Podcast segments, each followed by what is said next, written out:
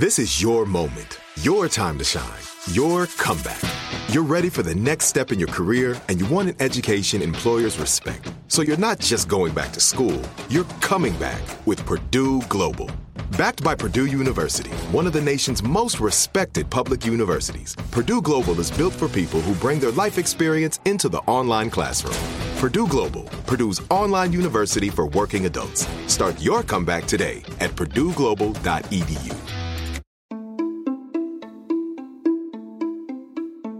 Welcome to Aaron Mahnke's Cabinet of Curiosities, a production of iHeartRadio and Grim and Mild. Our world is full of the unexplainable. And if history is an open book, all of these amazing tales are right there on display, just waiting for us to explore. Welcome to the Cabinet of Curiosities.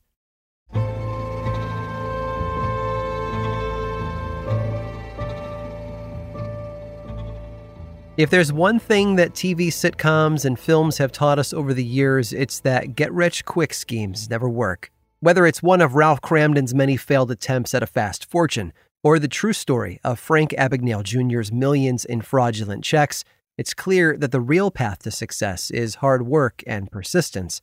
Unless, of course, you're Fred Smith. Fred came from a successful family that knew the value of a hard day's work. His father had been the founder of both a popular restaurant chain in the 30s and the Smith Motor Coach Company a few years prior. The latter was eventually bought by another company in 1931, who most people have heard of Greyhound. His son Fred was accepted to Yale in 1962, a time when computers were changing the landscape of engineering and business, and he took notice of that. However, Fred didn't have his eyes on space the way others did at the time. His aspirations were a little more grounded. He wrote a paper on how computers were allowing people to perform tasks and learn things at a faster rate. Because of that, they needed a faster version of a common service that they'd been using for decades. His professor didn't share his enthusiasm, though. He thought Fred's idea wasn't feasible given the monetary and technological constraints of the time.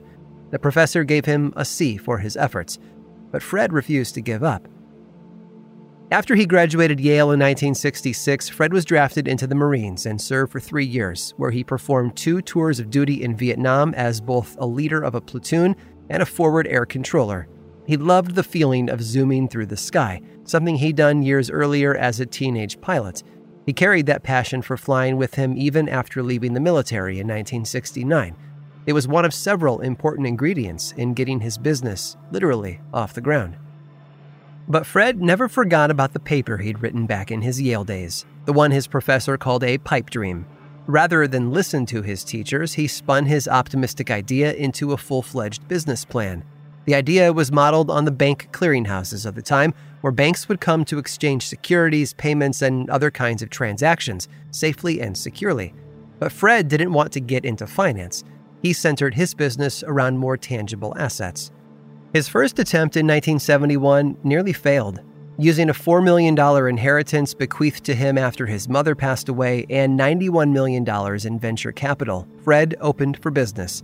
And he almost went broke, having burned through most of his funding in less than two years. He was left with $5,000 in the bank and a debt of $24,000 that he needed to pay back. Fred had to make a difficult choice. He could either cut his losses and close up shop, or he could throw a Hail Mary and try one more time to win the game. With the last of his company's funds in hand, he hopped a flight to Las Vegas. If he couldn't earn the money he needed, he would win it instead. Fred walked up to the blackjack table and sat down. No one knows exactly how long he was there or how many hands he played. All they know is what happened afterward. Remember when I said that those get rich quick schemes never work? Well, Fred might be the only exception to the rule.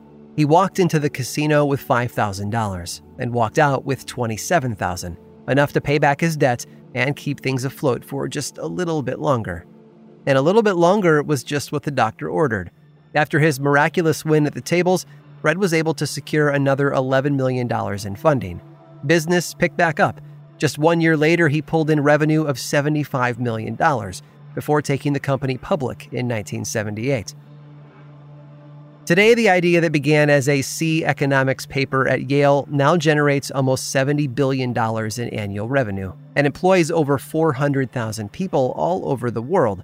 And that global team is essential to the main service provided by Fred's company to ship something overnight. In January of 2000, he had the brand change from its original name, Federal Express, to something much more simple FedEx. So, was it worth the huge gamble? You bet.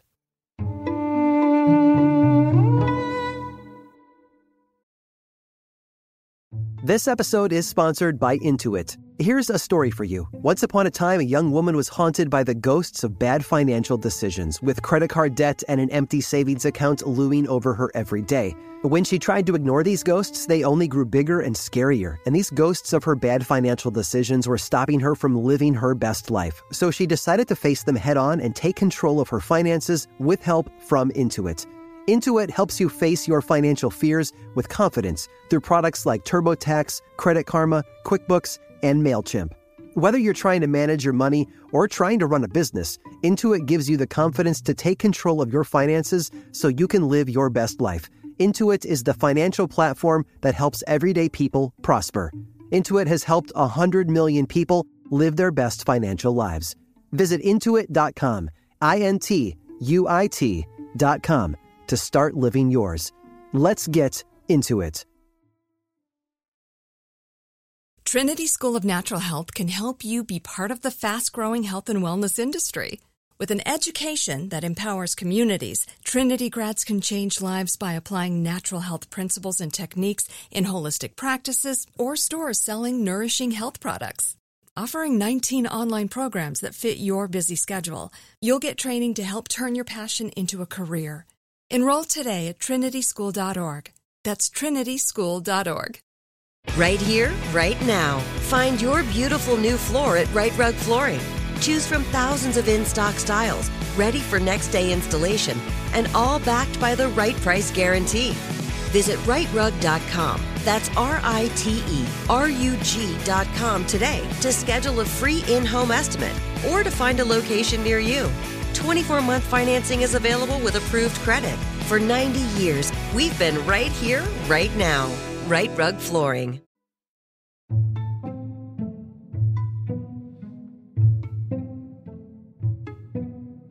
We sometimes upset our friends and family without even thinking about it. It might be something we say or something we do that offends them. If our faux pas is bad enough, there might not be enough apologies in the world to set things right. Of course, the worst we might do is end a relationship or estrange a loved one. We'd never start an actual war, would we? Libya and Tunisia haven't always seen eye to eye. The two countries have been in conflict for a very long time, even though they both share a border. At one point, they were ruled by Carthage, then they were under the Ottoman Empire's control, before eventually regaining their independence in the mid 20th century. With independence, however, came an uneasy peace between them. For example, their tenuous relationship was shattered in 1980 when Libyan forces invaded the Tunisian city of Gafsa. They attacked the local police and the military station there. Libya's goal was to cause an uprising among the citizens of Tunisia who were displeased with the country's government.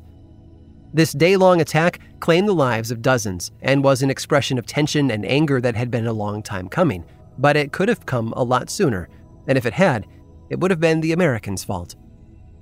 Four years earlier, you see, in 1976, an American crew came to Tunisia to build new homes in the desert. Along with tools and construction materials, the Americans had also brought a team of cameramen to document the whole thing. Libya noticed the work going on across the border and kept an eye on things, assuming the Tunisians were working on a new military project. They weren't quite sure what exactly was being built, so they waited to act until they knew for certain what they were dealing with. Weeks into construction, Libyan forces watched as a massive industrial vehicle rolled across the sand. Their worst fears had come true. Tunisia was getting ready to strike, and they had a state of the art weapon at their disposal. Libyan leader Muammar Gaddafi issued a statement to Habib Bourguiba, the president of Tunisia. He demanded Bourguiba's forces stop what they were doing and move their tank like vehicle away from the border. Failure to comply would be considered an act of war. Bourguiba didn't know what Gaddafi was talking about. He had no soldiers at the border. and his army certainly hadn't built any new kind of rolling weapon. What the Libyans had seen was a relic from a long, long time ago in a galaxy far, far away.